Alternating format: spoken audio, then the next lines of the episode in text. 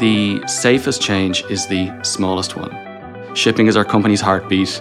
We absolutely believe speed of deployment, speed of development is a competitive advantage. This was actually one of those things where you go, how much do you believe in it? How much are you willing to fight for it? How much work are you willing to invest in it? And if your competitors are willing to deploy five days a week or six days a week or seven days a week, and you're actually only able to do it four days a week, you're going to lose. Hi, I'm Liz Fong-Jones. And I'm Charity Majors. And you're listening to Observability Cast, a monthly series about the art and science of making production systems observable, easy to maintain, and appropriately reliable. OLycast is brought to you by HeavyBit, a program dedicated to helping startups take their developer products to market. For more information, visit heavy bit dot com. If you're interested in being a guest on the show, or if you have a specific topic you'd like us to dive into, you can reach us on Twitter at OLycast. That's O eleven Y C A S T, OLycast. Does Intercom ship code on Fridays? We ship code every day of the week. We actually ship code at the weekend if we need it. And for me, the question about what day of the week you actually ship code on, the answer to that is more of like, how do you actually think about shipping code? And the question is, do you actually feel confident in your software development and software deployment processes? And for me, I think about our C I C D is generally about five minutes long. We can actually fully roll out or roll back any change in about ten minutes time. We ship almost all of our changes under feature flags, and that means we can actually turn features on or code on and off at the flip of a button. This is even more impressive when you realize that you guys run Ruby. Yeah, so we run Ruby on Rails on the front end, Ember on the back end. Shipping is our company's heartbeat. We absolutely believe speed of deployment, speed of development is a competitive advantage. I love that phrase. So basically everything we do is oriented towards shipping code as frequently and as fast as possible. Now, caveated with that, occasionally something actually isn't going to be able to be fully de-risked or rolled back, like so a massive MongoDB major version upgrade or something like that. And absolutely, we're not going to do, right. We're not, not going to do that on like, a, on, on, on like a on a Friday evening. Shipping but. is your company's heartbeat. I love that. I think that really gets to the core of this argument that Liz and I have been having with the world about software. But this feels like a good time for you to introduce yourself. My name is Rich Archbold. I am a Senior Director of Engineering at Intercom. I actually run Intercom's backend and foundations engineering group. I've been with them for about five years now. I'm based in our Dublin office. For anybody who doesn't know Intercom, I'd say go to the Honeycomb website and check out the customer chat widget in the bottom right-hand corner. That's us. Our mission is to make business personal, and we actually provide customer communication software that helps every part of a business talk to its yeah, customers. We use it extensively. And you guys were pretty much our first real serious customers, too. You remain to this day the only customers that have ever been really sold by the term high-cardinality dimensions. Like, Liz is staring at me because one of the first things she said to me is, this is not going to work. Before actually working at uh, Intercom, I used to work at Facebook and also worked at Amazon. And so I've seen kind of the inside of two massive megacorps. Yeah. And then I've also seen all of the tooling on the outside of the world. Yeah. And really, Scuba at Facebook was kind of this kind of game changer. Totally a game changer. Uh, it was something that Amazon had never seen or had any kind of example of. And so I, I kind of actually knew this was gold working at Intercom, because we had actually kind of come across the need for all of this high cardinality metrics. We called it per app metrics or per customer metrics is kind of really what we were looking for. We ended up actually running two different graphite infrastructures, which was taking just hours and hours, like engineers and engineers worth of parse, yeah. you know, just like running, trying to pre-generate all of the dashboards for every single individual user, because that's what you need. Yeah. We also tried running all this stuff through Datadog, and we actually crippled our Datadog instance because we just had so many metrics in there. Everything actually slowed down. Turns so out you en- care about everything. Yeah. Combined with everything else. But this so, isn't a Honeycomb ad. Yes. So let's talk about how did you get to that state of having shipping code being your lifeblood? Did it start from the very beginning, or was it something that came to Intercom later in its, in no, its it, life? I think this is actually one of the kind of interesting bits about the Intercom story is that in the first six months of Intercom's creation as a company, our C T O and V P of engineering decided we actually needed to have a world-class C I C D system and built their own C I C D system at the time, which is an internal application called Muster. And this is the thing which allowed fully automated push-on-green C I C D. Now, and this is so interesting to me. Now, I love talking about Intercom's engineering culture. It's one of the companies, I think, that at Honeycomb we've always seen as kind of like an older sibling, like farther along, but like believing so many of the same tenets. And I first realized this when I heard you talking about your approach to software, which is what? Run less software? Run less software, I yeah. love that. So run less software for us is...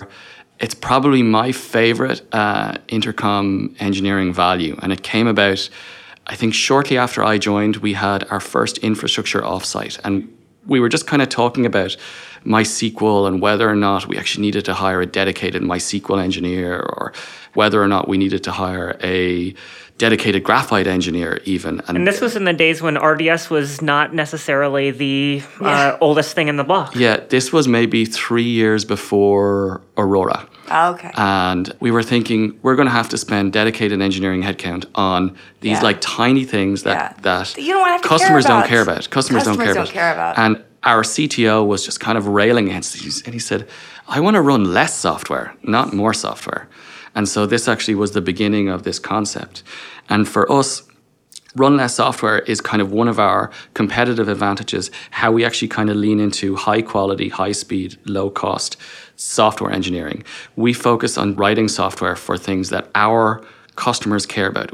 We actually build them out of a small set of core technology components. And these are like Ruby on Rails, Go, Ember, A W S, Aurora, MySQL, and by focusing on these things, we can actually train our engineers in them and make them absolute experts in them. Right. So you have a standard set of technologies and kind of a standard set of frameworks. That was part of what I really liked about when I used to work at Google, was that I could parachute into yeah. any project at yeah. Google and I could understand where is the monitoring located, where is the telemetry, how yeah. do I restart this, right? Like all standardized. Yeah. It actually creates fungibility amongst your engineers. Engineers are able to move between system to system. It makes operations this, easy because you, you can centralize it. You also have this very, very strong focus on everyone builds things that impact users. You know, like that's that's the thing that I hadn't really thought. As an infrastructure engineer, it's like, you know, yes, you have need for infrastructure, but you keep it as little as possible because you want all your engineers to be thinking about, you know, being the customer.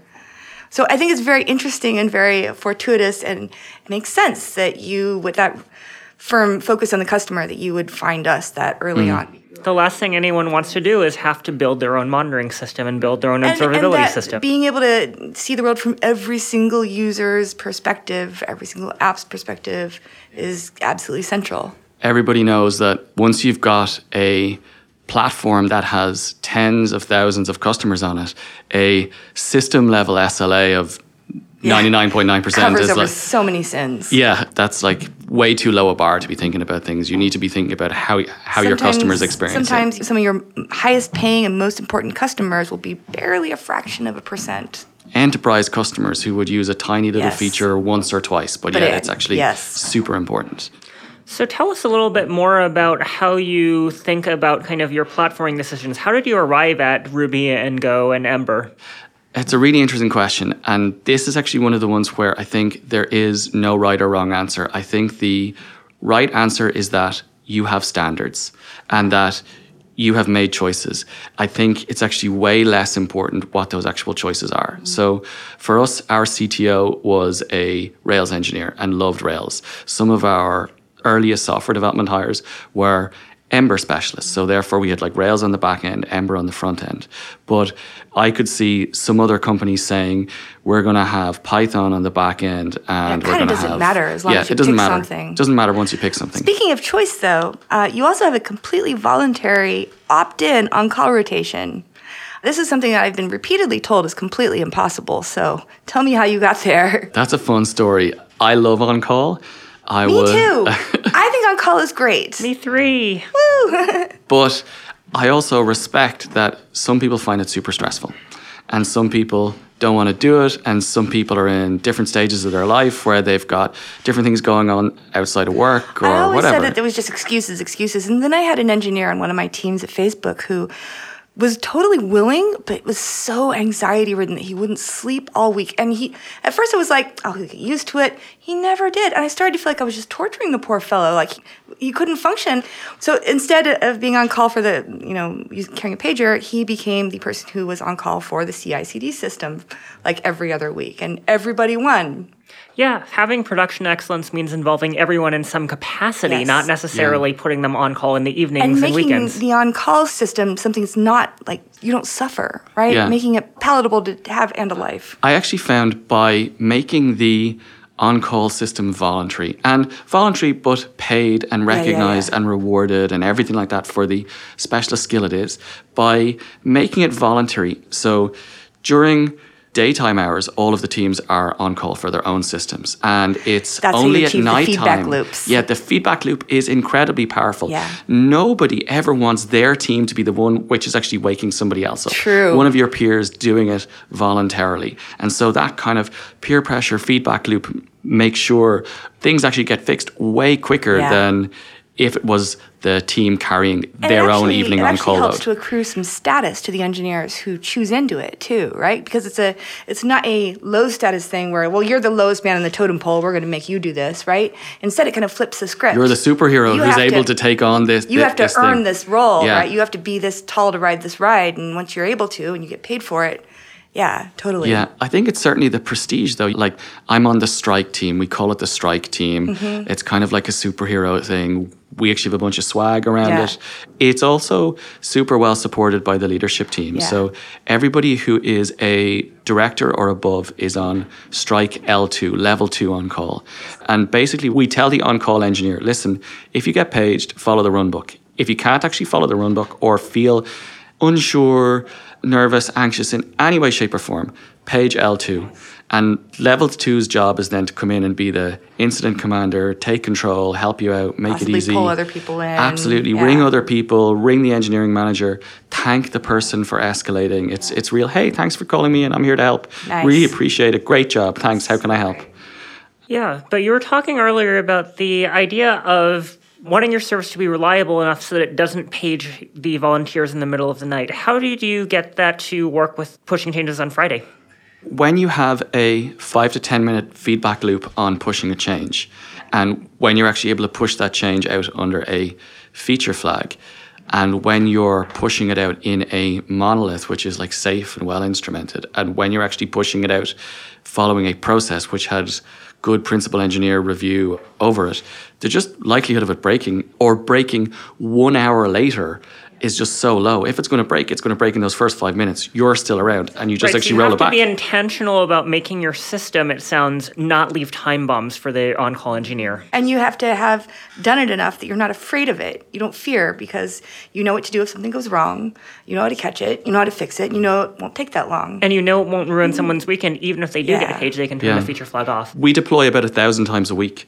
So that's awesome. If you are determined to deploy code about a thousand times a week and have each one take about ten minutes, it's yeah. just hard to be afraid of it. You yeah, know? that's you, true. You know, you just go, we do this so often. Yeah. It's yeah, exactly. just how like, we work. One of the conversations I was having a while back was about the idea of if you push code automatically every single day, it becomes weird to turn the system off. Yes. Our actual biggest problems are when we actually haven't deployed code for an hour, because yeah. then you have like five or six changes back yeah. up at the one time. All the like, worst outages of my career have happened after like freezes for holidays. Like all of them, because you no longer know what it is you're shipping. Yeah. And you've got all these changes kind of in there together, jumbled up, and nobody can remember what they were doing. It's hard to find the problem when something goes wrong.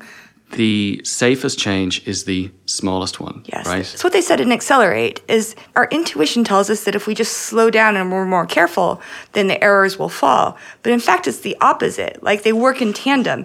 Your velocity increases and your errors decrease. Yeah, there's an interesting thing in the twenty eighteen State of DevOps report by Accelerate in which they pointed out the misguided performers that were slowing down and getting the worst of both worlds. Yeah. Yeah, and I, I think even people understanding what fast is and yeah. what frequent is is, is, is yeah. interesting. I what remember is the, what is the time interval between when your engineers commit the code and when it's being used by users? About ten minutes, that's five to ten brilliant. Minutes. And that's what they called out in that book as being the best statistic that tells how good a team is, how efficient they are, how how much of a high performer they are. And yet almost no teams I know are tracking that. I remember being at Facebook, and when they would ship code like twice a day, and it would take several hours, mm-hmm. and there would be fifty or sixty people showing up on I R C to like check in their change and support it. And I remember thinking, this is crazy. This is not fast. Facebook is now fully automated, finally. That's great. Yeah, it's kind of a question of, do you do this early on, or do competitive pressures make you eventually have to do it and at a huge cost? Yeah. I think it's interesting as well is like, how much do you actually care about it? Because I, I think it's easy to have it at the start when you're tiny, but then as you get bigger and bigger and bigger, are you willing to fight for it? Are you willing to fight to keep it? Are you willing to create whole teams in order to lean into this? Because it's not costless. You, no. you have to choose to work on that instead of something else. We have more C I servers than we have any other server type. But we've done that because we've gone to E C two Spot instances, right? Sure. So like we used to use about three different third-party C I services. And at the scale we're at now, in order to have the speed that we want and the quality that we want, we've had to go active-active to have dual C I providers racing against each other, and one of them is us. We've had to become our own C I provider. So this is kind of one of those things where I would love to outsource this undifferentiated heavy lifting, but at the scale and speed at which we want to do it, it is no longer undifferentiated heavy lifting. It's actually yeah. a competitive What's advantage. What's interesting to me is that you said like your C T O built that in the very beginning, back when you would not have thought that it would be a differentiator. Yeah, but I think this is why we've kept with it for so long, and because it is one of the core beliefs of the company that that then, speed of development is a totally competitive advantage. A I think anyone would have said that that was a big mistake to focus on writing a C I tool that early in your I think our C E O might have said it at the time, yeah. but here yes, we are. He had, so. the, he had the last laugh, I suppose. So. so for companies that are not Intercom, how do you advise that they get started down this path? You know, how do you move from deploying once per day to deploying every single change within ten minutes? I think one of the other aspects of culture that we have is zero-touch operations and moving to like operations codified in software rather than in a wiki. Mm-hmm. So I think like just looking to understand your process and just slowly but surely automating every step. And then mm. and step zero in that process is even writing it down, right? Like a lot of stuff lives in people's shell scripts, in their heads, and even getting it down into a wiki. Yeah. When I used to work at Google, we had the idea of the checklist Sisyphus. Like it literally would be you write a list of bullet points and the, yeah. and the automation reminds you, did you do X? Did you do Y? Did you do Z?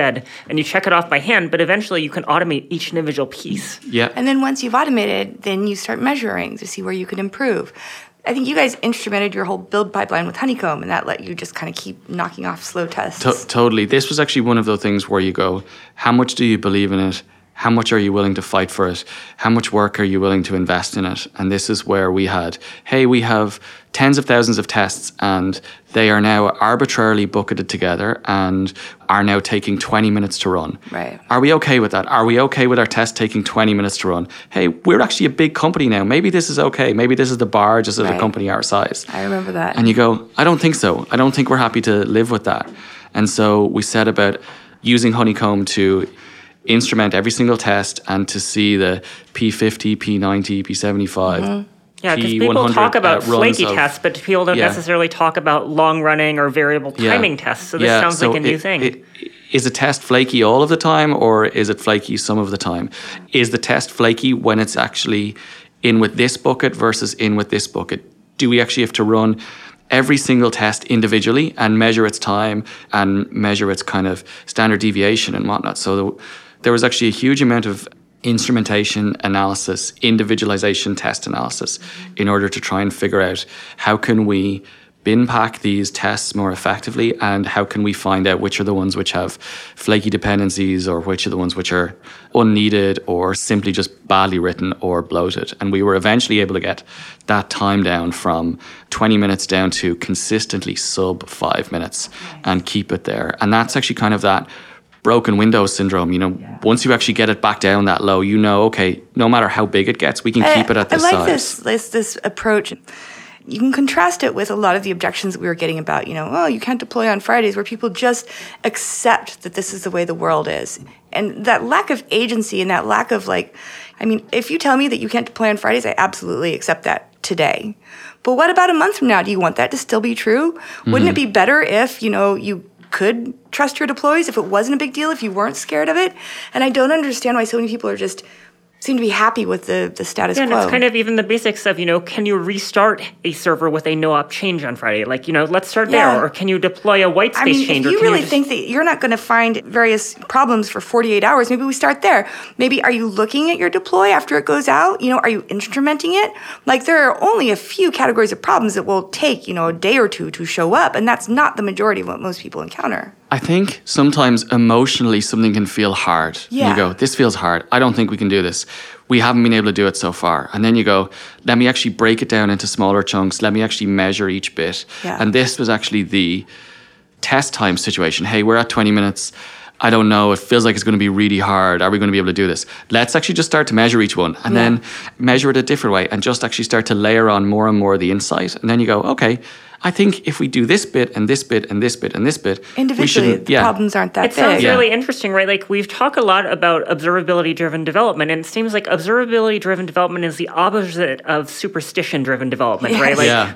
of thinking, oh, this is going to be so hard, or oh, the payoff's not going to be worth it. Well, you can quantify it. Yeah, I think that's like one of the one of the other things we talk about a lot, which is this design thinking methodology where you really understand something from first principles before deciding how to solve it or how to fix it. And there's a lot of kind of like instrumentation, understanding, measurement, testing of hypotheses and whatnot that actually goes into helping you break something down into its kind of primary constituents. And generally, once you actually break something down into its smallest constituents, you go, I can solve this using standard technologies. This isn't some crazy, horrific problem. This is actually a database scaling problem. Or this right, is like a... If you look at it all as one blob, it seems overwhelming. It's but terrifying. If it's decomposed, then yeah. you can actually assign people to work on it. You can get pieces of it done. And you can, you can see improvements as you go along rather yes. than saying it's all or nothing. And once yeah. you start to get used to the idea that you can actually fix things, then you hopefully gain some confidence. Yeah, and the funny thing is, like, engineers love this stuff. Yeah. Like, like engineers love. This is why them. It's so baffling to hear this from engineers. It's like, do you like the way you live? They, people get burned once, and then they don't want to touch true. The fire again. Or right? Like, a good point that someone brought up was that sometimes, you know, they don't have control over a lot of things, and the only thing that they can control is this one dumb stick, which is I refuse to deploy on Fridays because otherwise they're going to be working all weekend.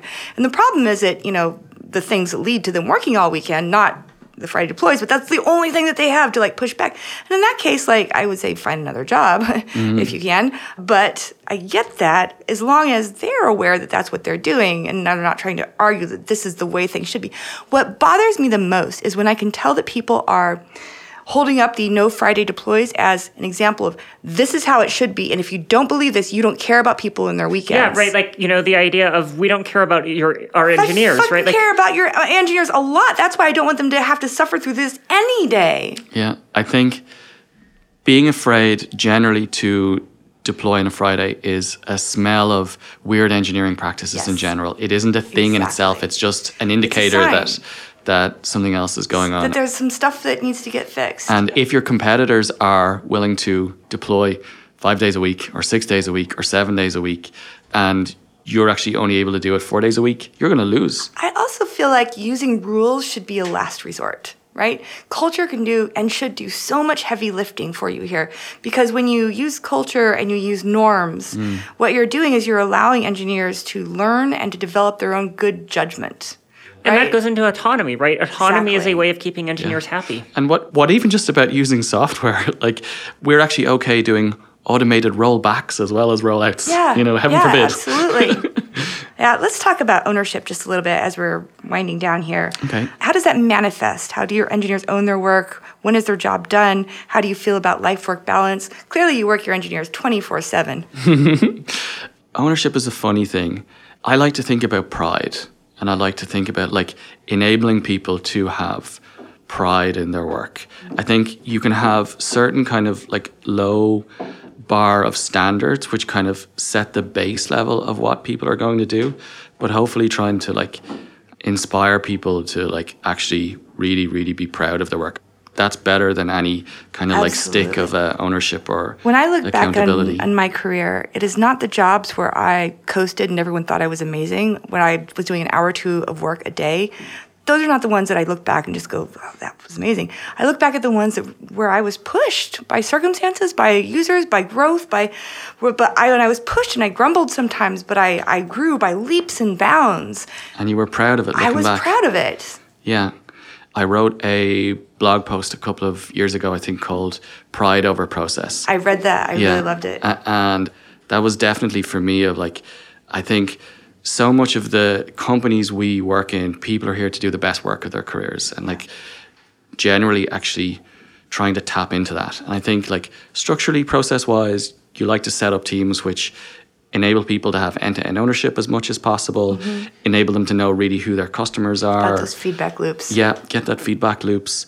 Get them as connected to their customers as and possible. And not everybody is in that phase throughout their life, right? There are times when you might want to take a step back. And I think that self-knowledge is the important thing here, like self-knowledge and businesses kind of accurately and honestly representing what kind of teams they want to build. And also what they reward, right? Like if someone is giving everything that yeah. they have, they should be rewarded for Absolutely. It rather than having someone profit off of that. Absolutely. This has been a real pleasure to have you. Thanks so much. It's been super fun. Thank you. Thanks for joining us for this conversation.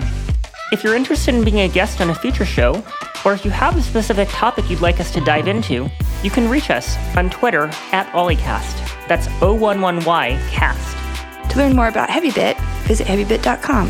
And while you're there, check out their library.